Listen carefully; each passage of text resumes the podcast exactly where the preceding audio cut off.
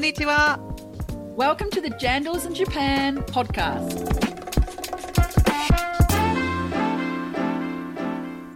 Hey, Catherine. Hi, Jane. Kia ora. Konnichi Wa. I see that you've been quite busy hanging out with Prime Minister Jacinda Ardern when she visited Japan recently. Oh, yes. And tell us about that. What happened? What did, what were you up to? I was just so delighted to have been asked to be the M C at the keynote address that she had at the Japan Chamber of Commerce and Industry, Tokyo Chamber of Commerce and Industry. Gosh, it was really only about three weeks ago. And it was just fantastic just to meet her again. We'd met in two thousand nineteen, just before Rugby World Cup, when I emceed for her uh, luncheon address there.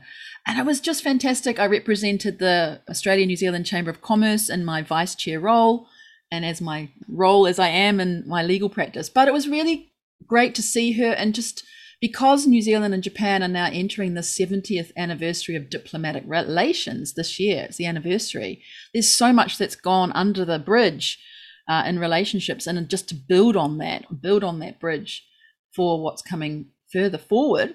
It was her first trip overseas since the pandemic started, that decision to come to Tokyo. Mm-hmm. I mean, it reflects, I think, the genuineness and the importance and the priority that New Zealand puts on the Japan-New Zealand relationship. And it's really a great way to accelerate this reopening of New Zealand to the world again.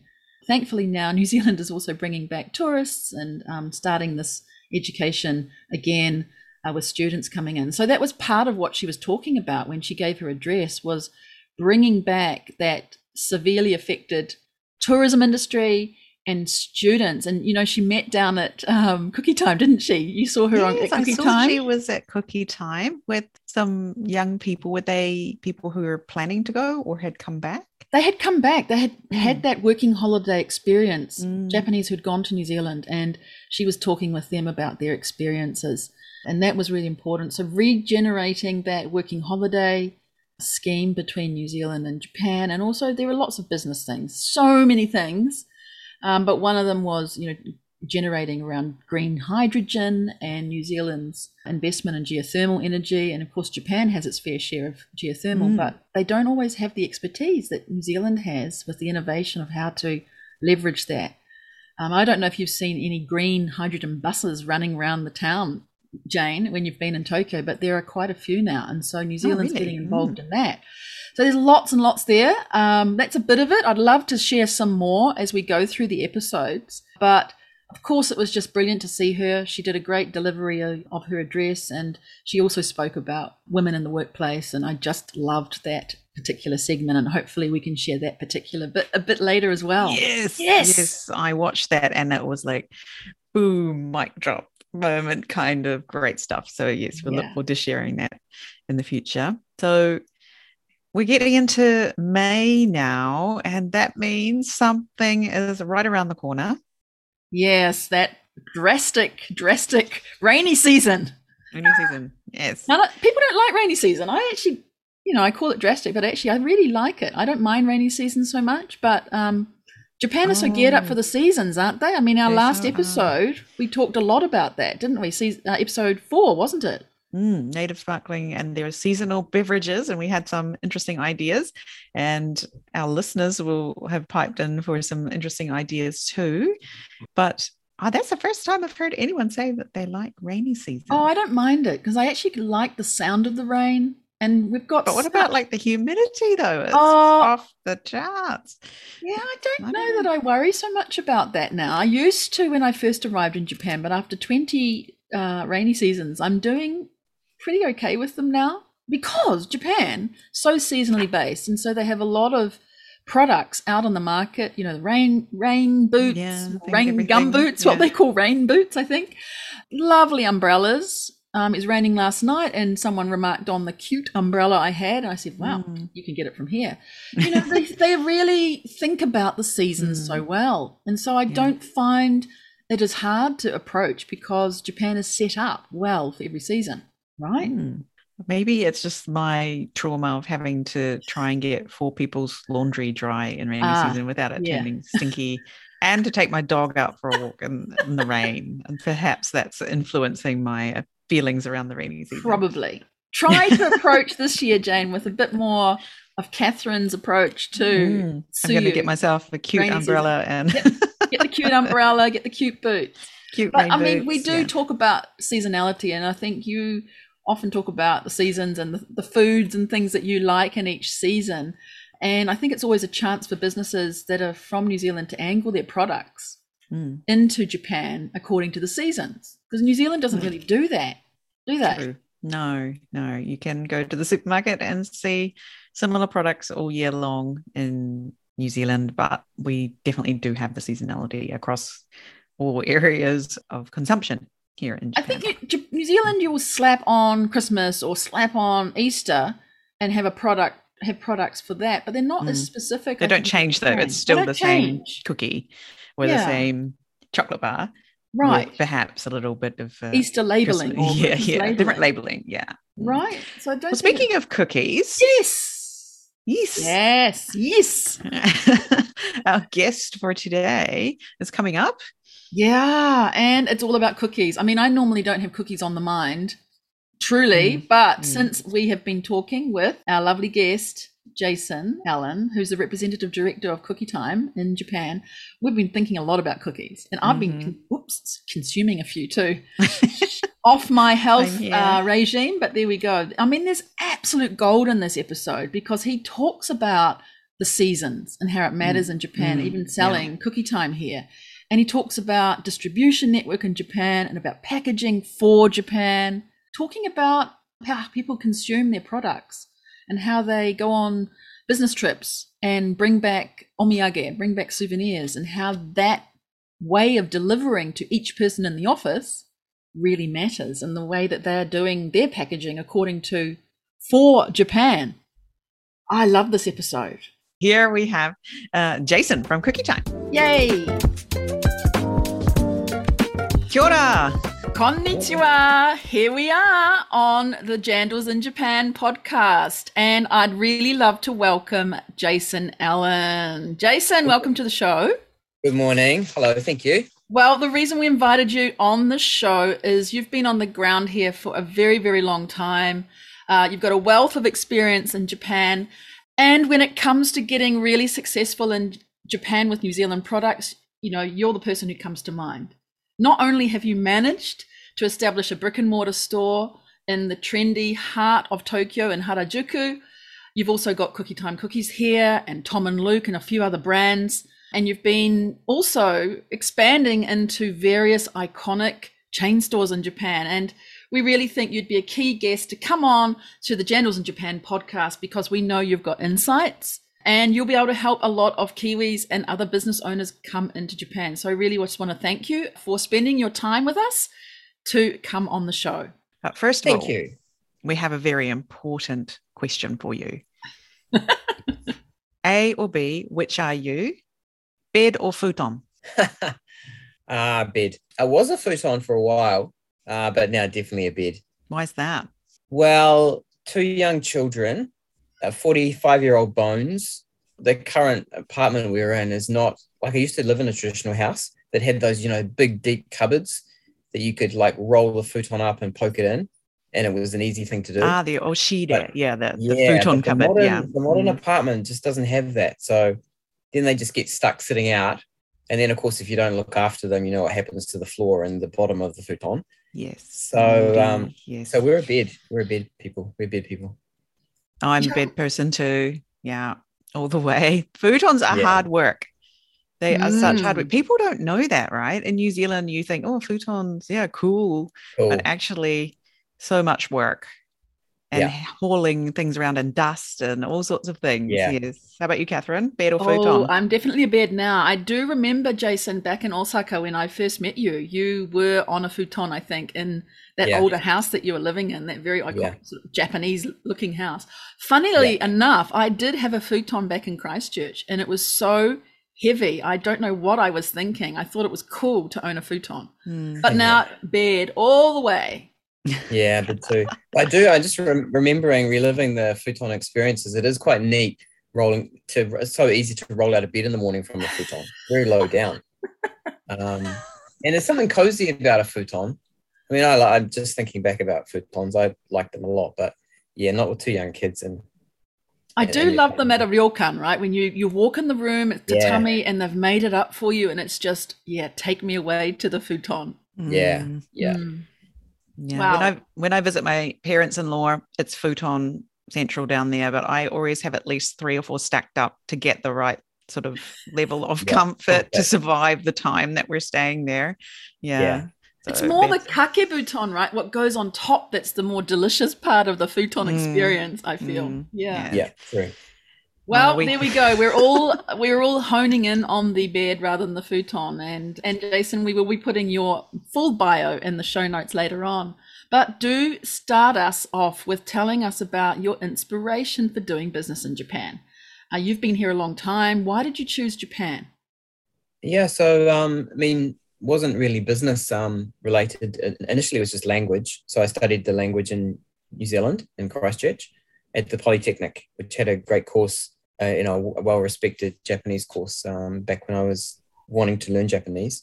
And then I struggled through a couple of years of that, and it really wasn't until the last year that I decided that this is perhaps what I wanted, to, you know, I wanted to come to Japan and perhaps work in Japan in the future, that I got serious about studying. So in the third year, I did some work, and, and then the Polytech actually sent me over to Japan for a year at a university up in, uh, in Osaka.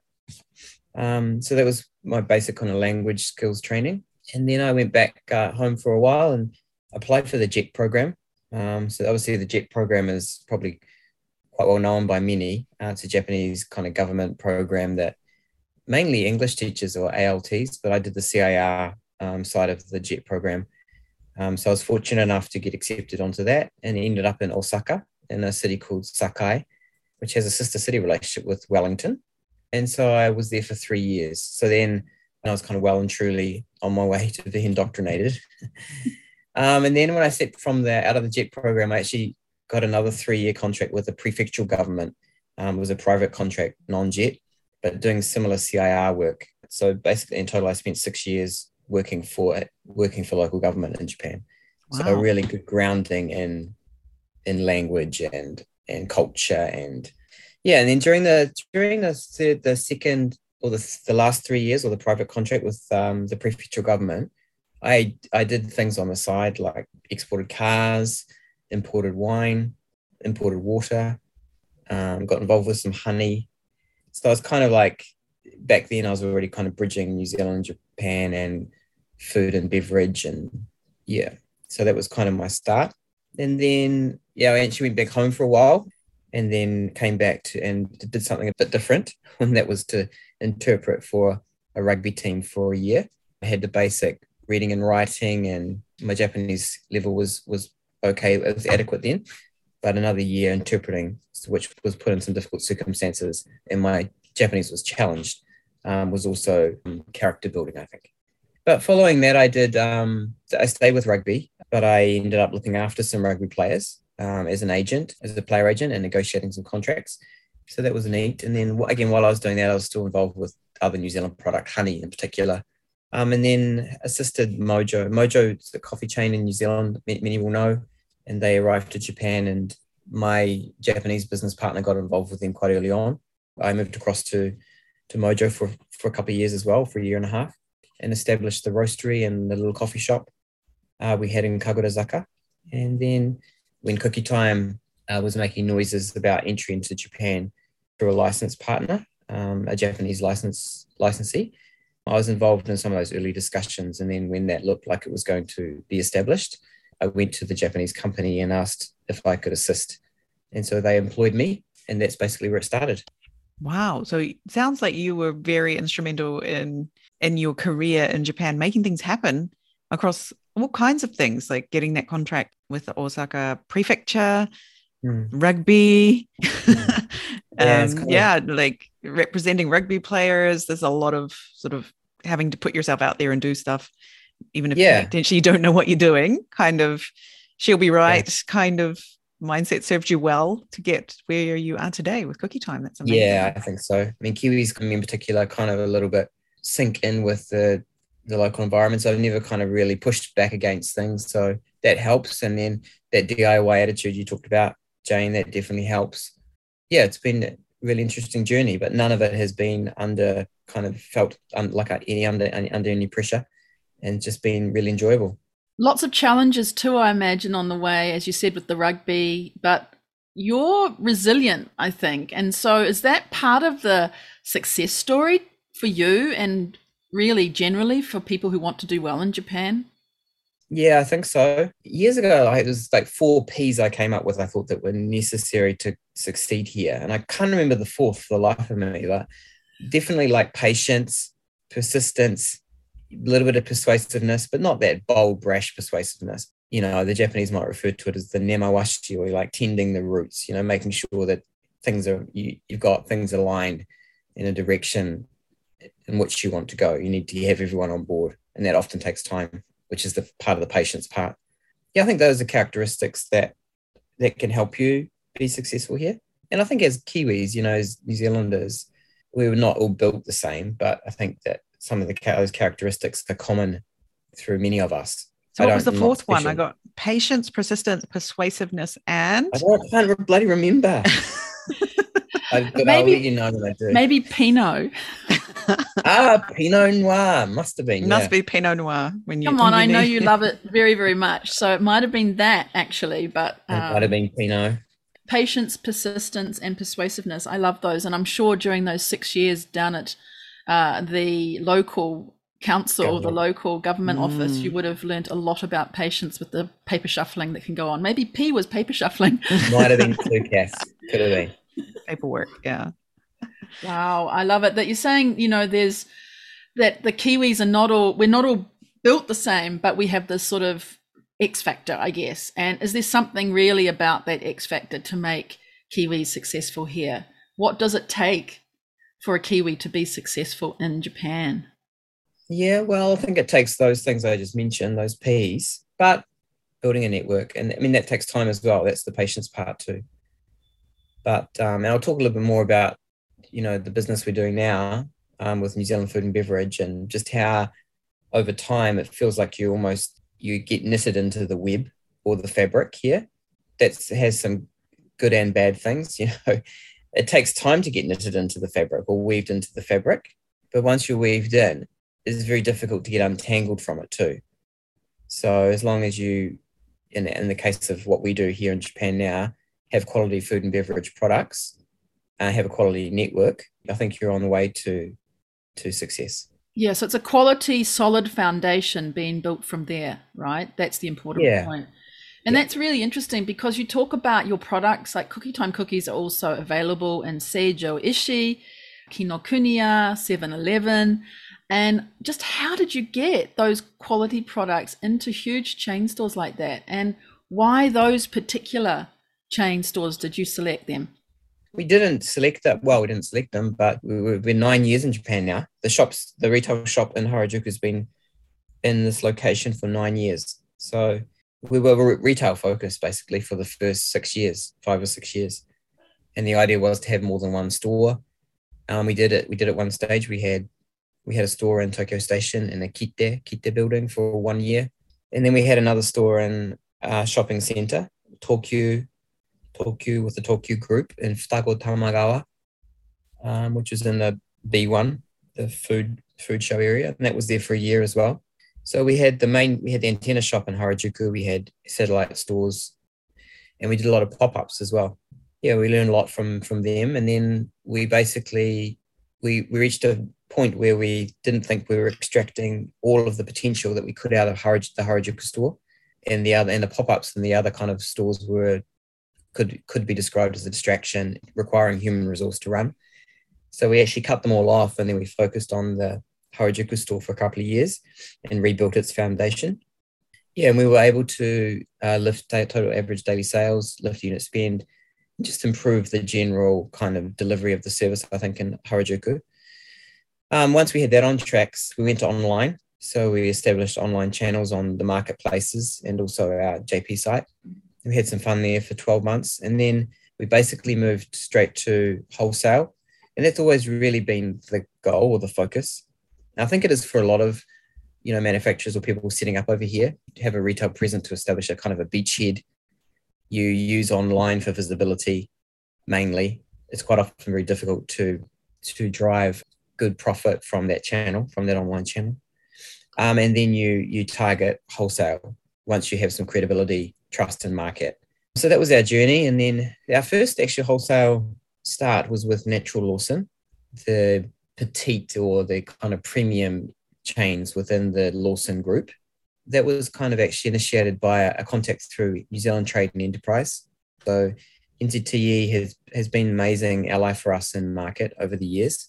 It's actually myself and Rie, I think, um, Rie Maki, who's been with us for seven years. She was at the first meeting. She took that first meeting with Natural Lawson. So we sold in two types of cookies, I think, two flavors. We sold in a chocolate chunk cookie and we sold in a soda caramel cookie. And but before we could do that, we had a few hurdles, and those were um, our cookies, typically most Kiwis would know, are quite short shelf life. So only ninety days, which is incredibly short. Like, to give an indication, most cookies in this market are at least nine months, probably nine to twelve mm. months. So we were, we always knew we were going to struggle or have some difficulties with the supply chain, because obviously in Japan, many will know too, you don't deal direct with the retailers, you go through distributors. And so they filter everything, and they also, you know, expect to have shelf life to work with. And we often couldn't offer them that. So we developed a cookie that was one hundred fifty days. So that's the two flavors I mentioned, the chocolate chip and the salted caramel. And then we had, a, we had this cute um, display box, um, sixteen cookies in the display box. And we started there, and it was really well received. And we had an amazing, and we still do to a certain extent, an amazing relationship with Natural Lawson. And we didn't just sell them in those two S K Us. We participated in occasions. So we did like end of aisles for Easter. Uh, we did three or four S K Us for Christmas. We celebrated their anniversary by creating these really cool badges, which were collab, you know, branded Natural Lawson and Cookie Time. Yeah, we just went out of our way. We had amazing comms with them. We had really nurtured that relationship. That was kind of the starting point for us. And then from that, after Natural Lawson, though, we once you once you appear on shelf, other buyers are, you know, around about looking at what's popping up. We sold into Kaldi, and we sold into New Days as well. Quite quick succession after the Natural Lawson launch. Interesting um, that, that people, uh, buyers are looking at what other shops have got, and they will come to you because you've yeah. already gone over that first hurdle. And then, yes, that's right. Because when they see you in market, you've you've passed a few tests. Um, you've been able to establish an account directly or with a distributor that functions for that chain. You've basically ticked enough boxes to get on shelf. So once others see that, you know, you've built some trust or credibility in market. You kind of, you've been validated. So then it's much easier, I think, they think it is to approach you. And so typically they don't approach you directly, but you'll get a phone call from the distributor, and or, you know, it might not be the retailer. The distributors might also be looking around, seeing what other chains are doing, and then taking that story to, to the retail chains that they service. Once you pop up and you have some visibility in market, you become much, obviously much more visible, and that has a bit of a, a run-on effect. Mm, that's some key information there. Mm. That is really amazing. And so literally you get a phone call, not a fax or a, an email. It, it literally is somebody calling, so you've got to pick up those phones when they ring. Yeah, you yeah. You need a fax machine d- these days. Oh, hell, you need a fax, yeah, because yeah. How, how on earth would they order from you? Really? Um, they fax. Honestly. We get a lot of faxes. Honestly? We are paperless, though, so we have a digital fax system okay. um, right. that that digitizes the fax. Is that the right word? They fax. We get an email. Right, yes. Um, and then we send that email back that goes to their fax. Technology. Crazy, isn't it? Is there a name for this technology? Is it that if someone was looking for it, what's it called? Uh, we used we used eFax. eFax, okay. Um, and then we use another provider now. But it functions well enough. Mm. And after- it allows us to avoid the fax and that pinging noise, you know, that Ching, seems, so, noise, yes. seems so ancient now. For sure. So do they actually then visit you after that, make an appointment and come and see you? Or is it pretty quick then for the next step when they get you on there? It takes, again, this patience is coming through. Nothing is quick, a- Kath, as you would know. It takes a while. It takes a while. Yeah, nothing is quick. Yeah, they'll call and then you'll send samples, or they'll set up a meeting. I mean, pr- prior to COVID, it was all, you know, everyone would set up a meeting. So you'd set up a meeting. Often you wouldn't meet the the retail chain buyers at that stage. You might just meet the distributor. But we wanted to be, you know, we were running retail here. You know, we want to be as close to the consumer as possible. So when we were talking about our, you know, dreams to go into wholesale, we're like, and we knew we had to work through distributors. We were kind of adamant right from the beginning that we needed to be in touch with the retail buyers. We needed to know exactly what was happening on the ground, you know, on the shelf, because if we lost contact with the consumer, it was dead. And so we were really early on, we were adamant about that. They did actually link us to that happened. We'd have the conversations, and Rie and I, you know, would pitch at the early pitches because we were part of, we were doing the sales in those days. We're, uh, we're in love with, obviously, we're, you know, one hundred percent Cookie Time. So we story tell, and we never had anyone say no to us. But that was kind of how it happened. And then obviously over time, though, you get the product in, but it's got to battle hard on shelf to stay. In Natural Lawson, for example, they told me they have twelve new S K Us into their chains every week. So that's not twelve S K Us just in snacking or confectionery. That's across the whole store. But I mean, the stores, as you know, the footprints are quite small. I mean, there would be, there's hundreds and hundreds of S K Us, you know, wine and nuts, whatever it may be. But every week there's twelve new S K Us. So to basically stay on shelf, it's incredibly competitive. You know, you've got to have a, a fairly decent run rate. In our category, for example, that might be three to four units a week. Um, that it might also be a statistic that those familiar with food and beverage in New Zealand are like gaping open mouth, because I know I think run rates in New Zealand, for example, in supermarkets are much higher.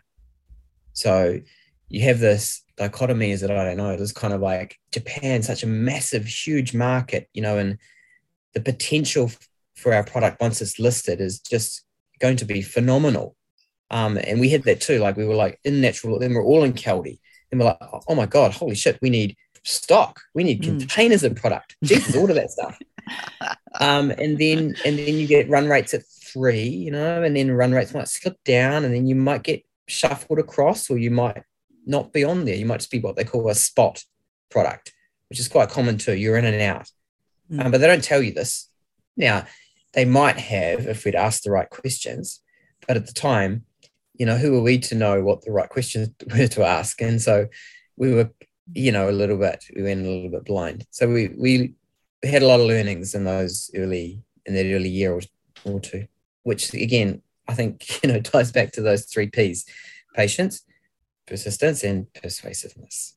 Yeah, another thing I should mention, obviously the time factor thing. So a lot of businesses, I think, when they come to Japan or go into foreign markets, expect to see activity and results immediately. Now, we're really fortunate, of course, that in behind us, we have a Cookie Time in New Zealand, which is a thirty-eight, forty, thirty-nine, almost forty-year established, well-established business with manufacturer. You know, you've got to have deep pockets too. I think when you're setting up here, you want to be aware of the time factor, and you want to be sure that where you start, the starting point is sustainable, or that you can actually go the distance, because some New Zealand manufacturers or have had big successful wins, say in China, heading in and, you know, six to twelve months and, you know, quite quick. On the flip side, though, quite quickly out as well, I believe. But it comes back to that thing in Japan. It takes time to weave yourself into the fabric, but once you're weaved in, you'll definitely see success, but it takes time.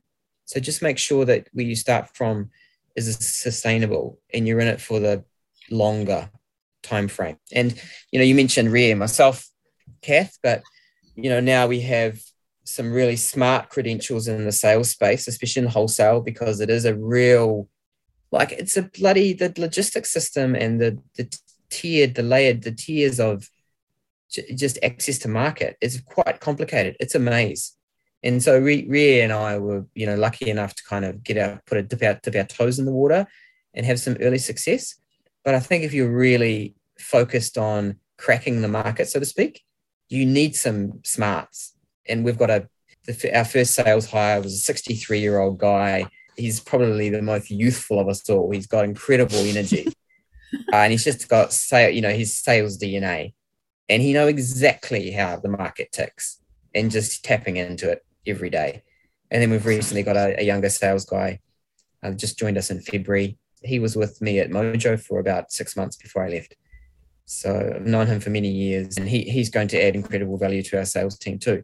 So, you know, we still battle every day. It's difficult. It's hard work. But I think, you know, if you persist persist at it and are patient uh, and persuasive, um, then you can see success. I wanted to to sort of segue, is that all right, if we move yeah. into talking a little bit more about Harajuku and where mm. you are in Tokyo. And for those people who've never been to Harajuku, can you explain a little bit about what was the idea about getting a shop in that particular part of Tokyo, which has some of the biggest food trends happening in Japan, changing constantly?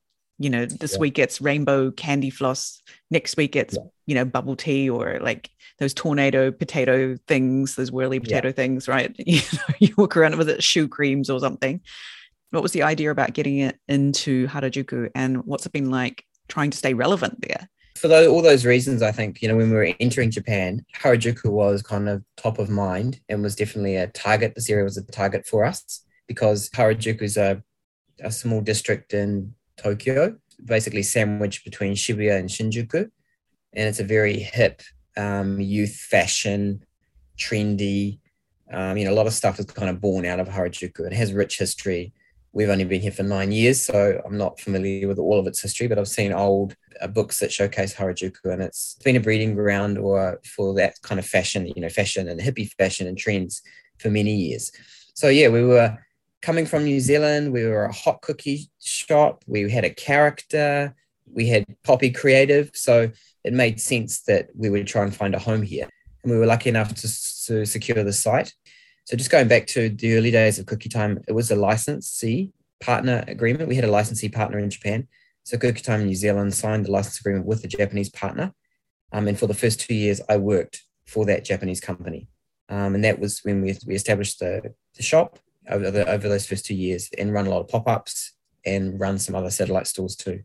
Then in the third year, the licensee partner basically sold, or Cookie Time New Zealand came back into Japan and bought the business back.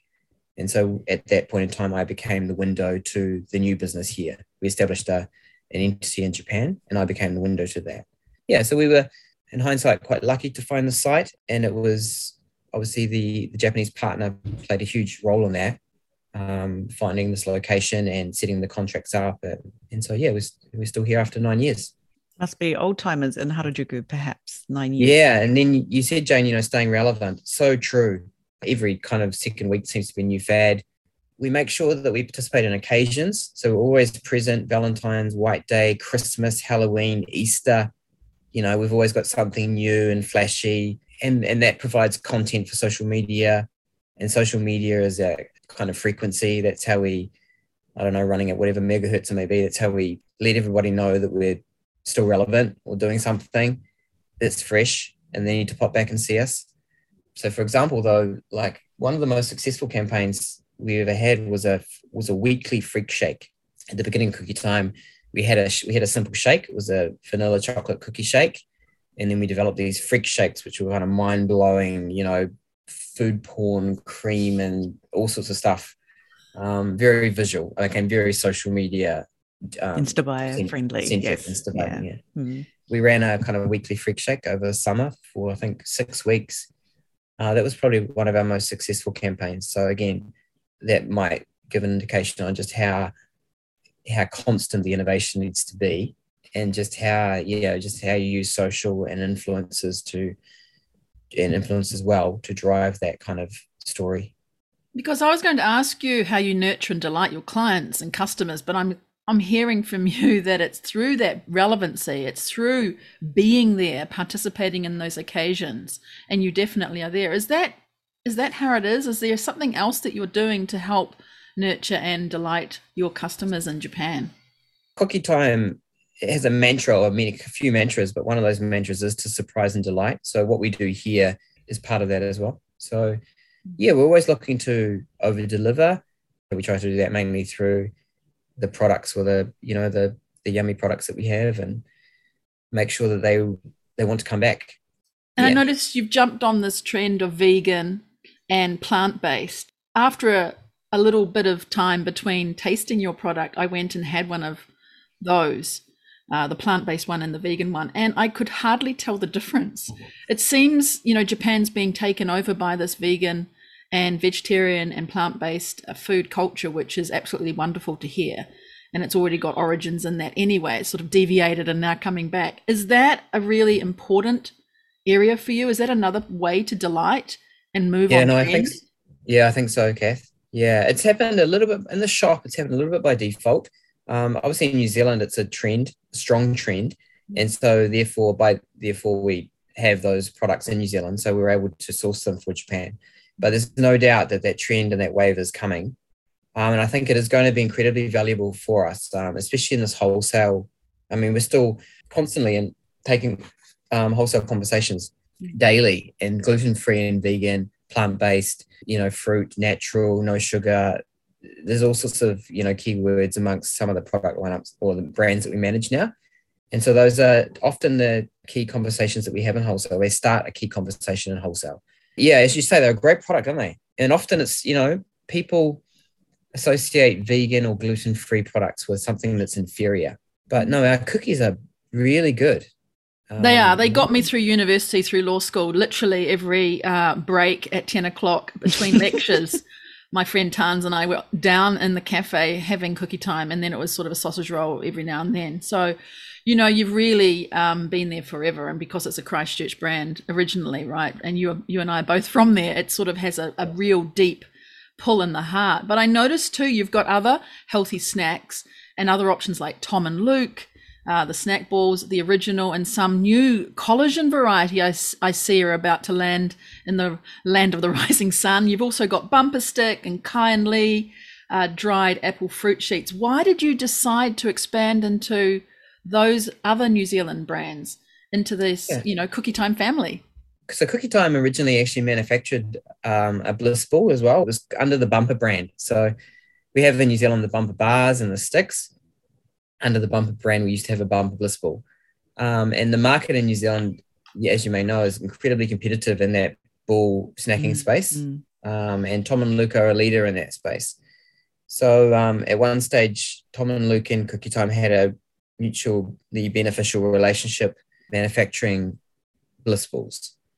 Um, and so when we were looking, when we obviously we had we'd started wholesale conversations with Cookie Time, and we while we were having these buyer conversations, we were tuned into, you know, needs or consumer wants, and and one of them was kind of felt like this healthy snacking trend was going to stick, um, and so we were really keen to kind of look at these our Bumper bliss balls, and it just so happened at the time that Tom and Luke were developing a a snackable that was a chocolate snackable, or what they call the chocolate series.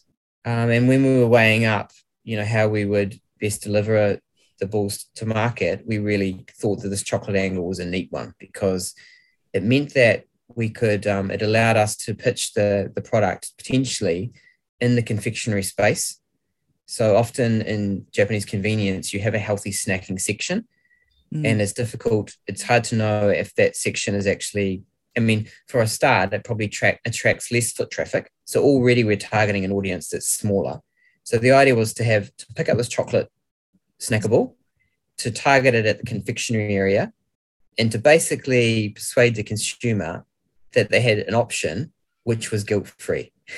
mm. So they were standing in front of chocolate, and they're like, mm, God damn it, you know, I want chocolate. And here we have chocolate. Per se, chocolate flavored cacao, mm. but it's got dates and yummy almonds, and it's gluten free, and it's vegan, and damn, it actually tastes really good. So mm. that was how we established Tom and Luke over here. Fantastic. Very clever. Yeah, yeah, we had three flavors, three flavors: orange, dark orange, cacao, original, uh, and mint. And then recently we've had a strawberry one. Um, and I thought that's all that was there, and then I went back to New Zealand and found these. I'm holding up on yeah, screen, they're good, eh? The peanut butter ones, and also the salted caramel. Oh my goodness! I'm wondering when these they? are coming in. They're very, very yummy. Well, Kath, they're actually already out. No, so are they? A, yeah, we had mm. a pop up. You know, we had a pop up shop recently for Tom and Luke. We wanted to basically take the chocolate balls into the Valentine's, that White Day gifting space, right? So we found a contract manufacturer in Japan that would individually wrap the balls sorry, don't cringe, because I know we're all mm. less plastic, and but Japan has needs and wants, and in the gifting space, it's individually wrapped. Yeah. So we found a contract manufacturer that individually wrapped balls beautifully. It was amazing. We found this, we ad- adopted or built this cute pottle. I think naturally, just natural kind of cardboard pottle, but really firm, cleanly branded, put the individually wrapped balls in, and had three flavors and sold them at the pop-up. And the three flavors were actually new flavors, but still tied to cacao or chocolate. And that was the peanut butter one that Kath just held up, peanut butter cacao. Uh, another one called cacao nib, which I'm not sure if you've had yet, but that's amazing as well. And then a third one, which was a raspberry brownie. I think in New Zealand, it's actually a raspberry beetroot brownie, but we weren't sure how beetroot would um, take here. So we dropped beetroot and ran with raspberry brownie. I did have um, that in New Zealand, and it was absolutely delicious. They're good, oh, eh? Great. Yeah, good, good yeah, one. Yeah, and the, the pop-up shop was, they were amazing feedback from consumers, really successful. Well, and yeah, lots of learnings for, you know, next steps in wholesale and and potentially, you know, taking Tom and Luke further in that gifting space, which Cookie Time's really always been set up for that gifting space too, with the packaged product that we have in the cookie bar. So yeah. just uh, making sure that we can actually do the same thing for Tom and Luke uh, and, you know, hopefully the other brands as we move forward. Awesome. Yeah, I love how you repackaged. You just went and repackaged the product and created this new thing to make it work in the Japanese market for a special event when a lot yeah. of cookies and things get sold, right? The White Day phenomena of Japan, where men return the the gifts that they well not return, but they they pay back to the person who gave yes. them chocolate on Valentine's Day, because in Japan, Valentine's Day is a day for women to give men chocolate. Yes. And then in Japan, you must return something or give a return gift. And so if you didn't yes. have that knowledge of Japanese culture, there's it's a huge chance that would have been missed. But I'm sure your amazing background in Japan really helped to, to see that chance and see a chance yes. to, to repackage and, and make it yes. work in Japan and and become a, a, a loved brand through White Day. Yeah, that might be someone's first, yes, yeah. first yeah, time to staying, try one. Yeah, staying relevant. And there, as you know, Jane, listeners may not, there are lots of other gifting um, opportunities in Japan, and having a gifting lineup, which may be kind of secondary to your staple product or the, your offer, I think is quite important, because in the wholesale, for example, um, it allows our salespeople to bridge or to bridge the communication between, say, new products coming out, because, you know, big manufacturers in Japan have basically shelf space locked down with the retailers, and they're just constantly cycling in product and cycling out product. It's very difficult to move them or to wedge in to that space on shelf. Therefore, you're fighting basically you as in us or other brands or secondary brands or third, you know, or imported brands are fighting for much less shelf, even quite a small amount of shelf space, which is incredibly competitive. And often you don't have, we don't have the new product cycle that the Japanese manufacturers do. So to keep relevant as well, and to keep the communication strong with the, the distribution partners and the retailers, it's definitely helpful um, to have product or stories like this, especially the one those that can participate in occasions for them, because often mm. those are those are needs that they need a, a solution for, or those are problems they need a solution for.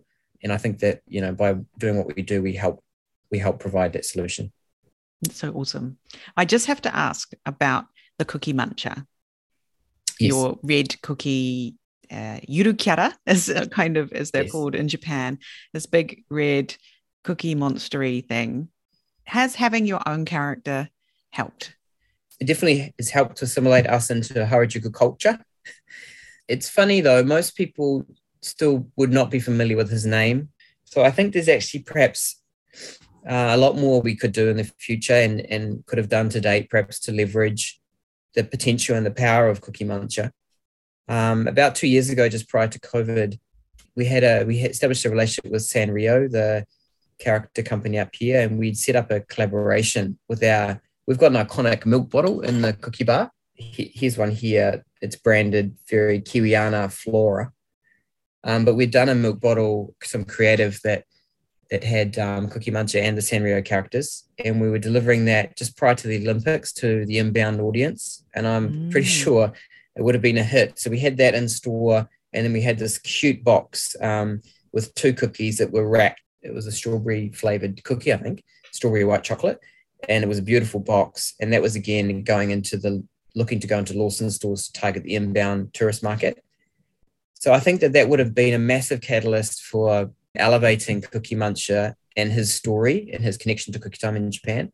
Unfortunately, COVID kind of short, um, short-circuited that. So we didn't end up executing that. But I think opportunities like that in the future still exist um, for Cookie Time and for Cookie Muncher. And I think Cookie Muncher in his own right is a strong, potentially a strong, powerful brand. Again, in the store currently, we don't have much merchandise that talks to Cookie Muncher. Uh, we should have a lot more, and we could have a lot more. But again, it's just a, amongst the activity that we do currently in the business in Japan, it's not, not such a high priority. But I think in the future to support wholesale growth too, like as we spread perhaps wider, well beyond Tokyo, he should definitely be front and centre potentially of that mm, journey for making some time. Business so. Trips. Will you have to put on the suit? Yes. Gonna, you'll have to either right height to be Cookie Muncher, not too, not too tall. Yes. Yeah. That looks like a tough job, wearing the suit. Yeah, the Cookie Muncher suit. All righty. Especially in summer. All righty. So, Catherine, any last questions?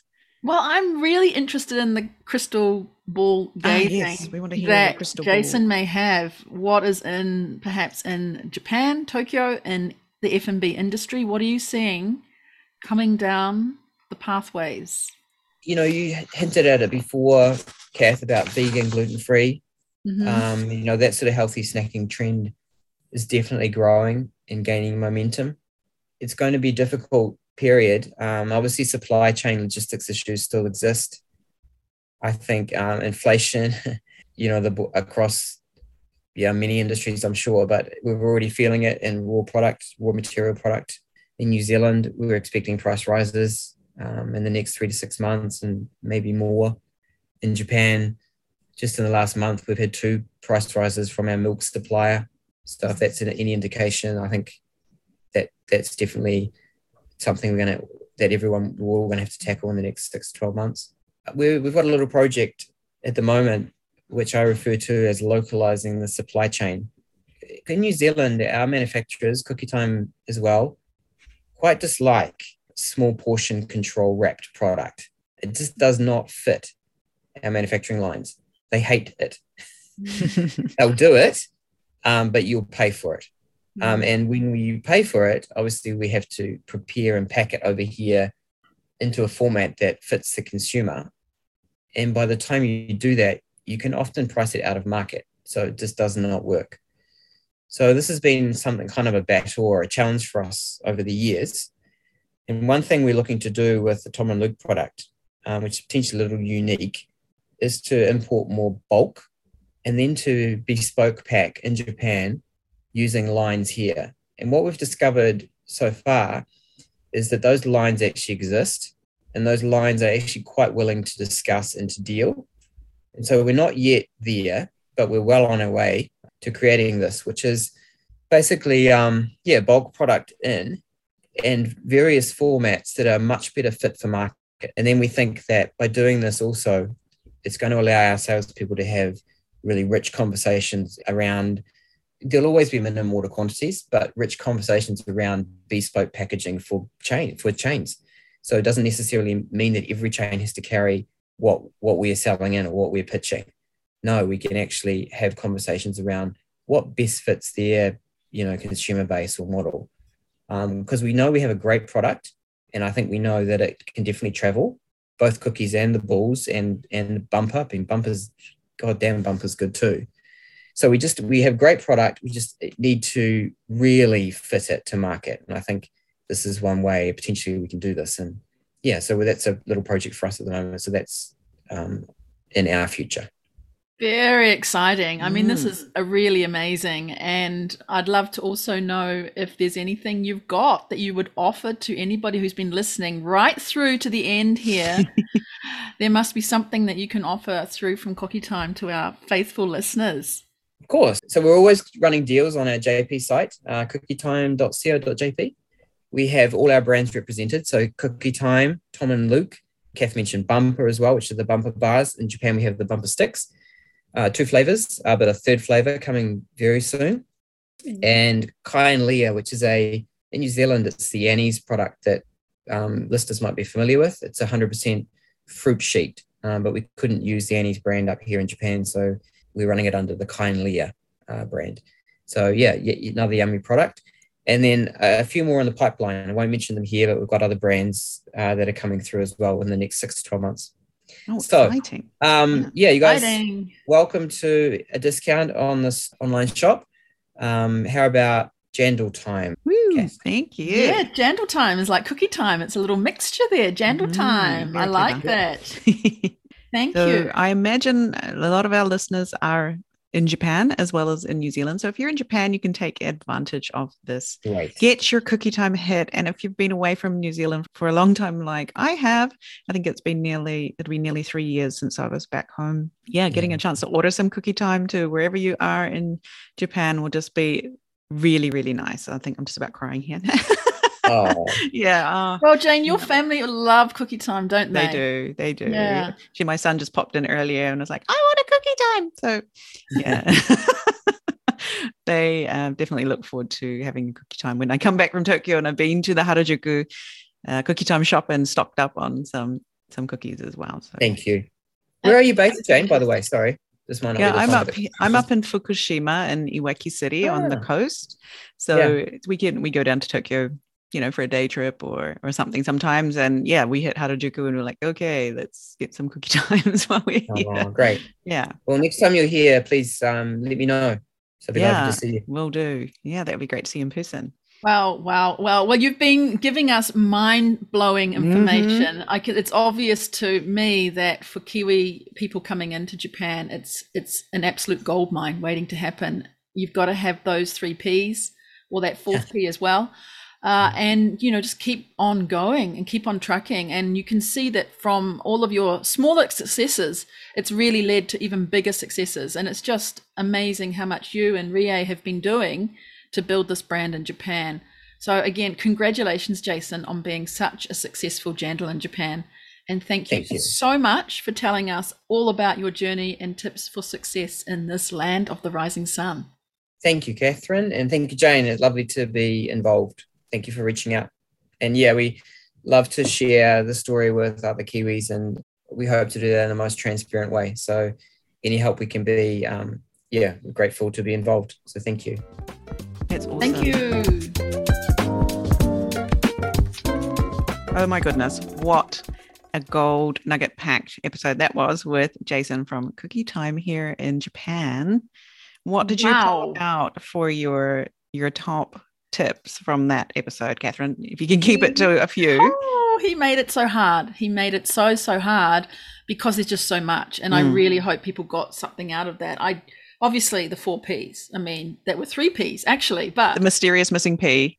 What would I that really be? feel it yeah. was Pinot, but I, I, or it could be peanut butter. I'm not sure, but definitely those. It's probably more Ps, patience right? again, right? It's more probably just patience again. Patience, perseverance, and persistence. My goodness. And you talked about the nemawashi there as well. Passion for passion? cookies. Probably passion, passion for your product, probably. Hey, Jason, is it passion? Maybe it's passion.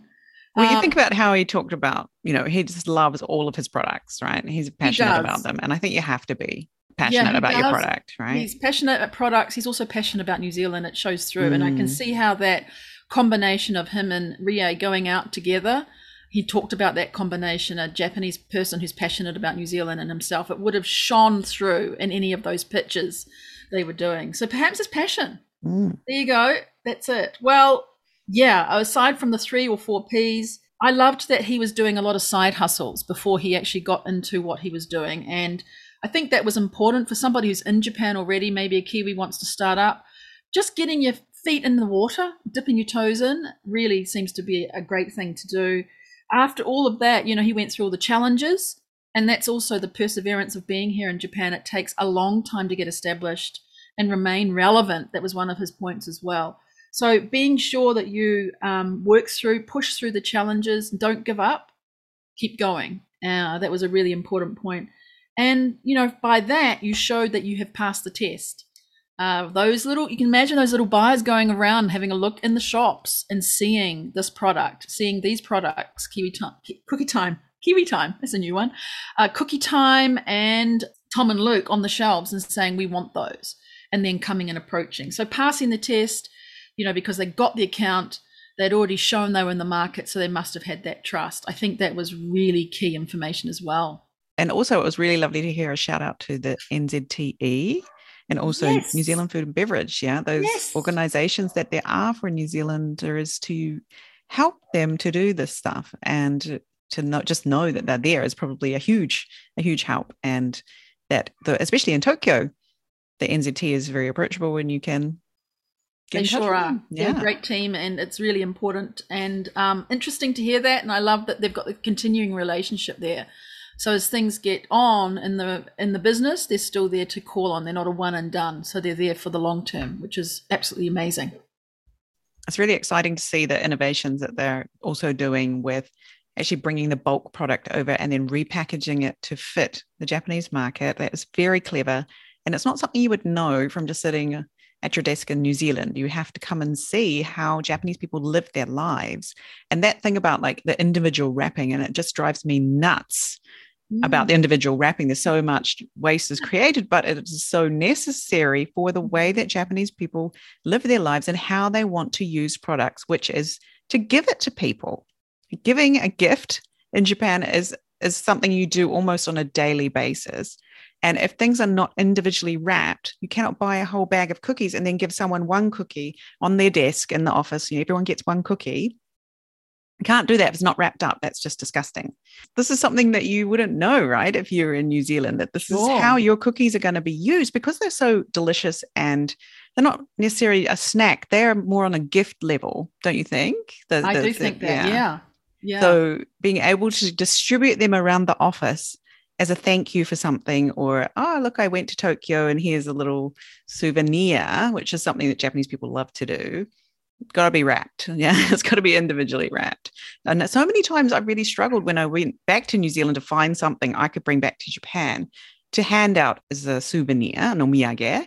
There's just nothing. But good old Cookie Time does has those little wrapped up ones. Mm. And I would always bring those back and hand them around, and people love them. They're very, very appreciated here. So they do love the Very Cookie much Time so. Taste. Mm. Yeah, and I just, you know, the whole thing there about staying relevant, having a story to tell, that's come through on a, a several episodes already. And, you know, keeping up the strong communication with everybody. And I think they're doing that. They're doing that by being there on every occasion, because those events mm. that you've just been saying, you know, the events big, in Japan, yeah. right? Valentine's, White Day, Halloween, it may not be so big in other places, maybe not even back in New Zealand, but it's so important here. So gift giving on those particular occasions and branding. It's hard work, mm. right? Another packaging, another another push, another brand out there, another event to be celebrating. But it's all very important to stay relevant in Japan as well. Yeah, throughout the whole year. You can't just put your one product out and use it all year long. No. Yeah, it's not just a Christmas cookie box. It's it's all sorts of things, isn't it? Yeah. Here too? Yeah. Good stuff. Phenomenal. Thank and you, yeah. Jason. That was awesome. Mm. All righty. Well, thanks so much for joining us today, everyone. Don't forget to use that special code JANDALTIME on the Cookie Time website. That's for people in Japan, obviously. And we know that if you have not been able to get home to New Zealand, that you'll be missing your Cookie Time fix. So please make use of that wonderful offer from Jason. It's very, very generous. Very generous. Well, that's all for today. Thanks, everyone, for listening. And we'll see you again on the next show. Ja ne! Mata ne!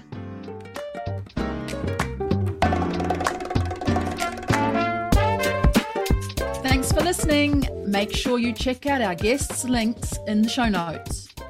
This podcast is brought to you today by Catherine O'Connell Law and Pod Launch with Jane. If you have a great story you think should be on the show, come and find us on LinkedIn or Instagram. We'd love to hear from you. See you next time. Mata ne!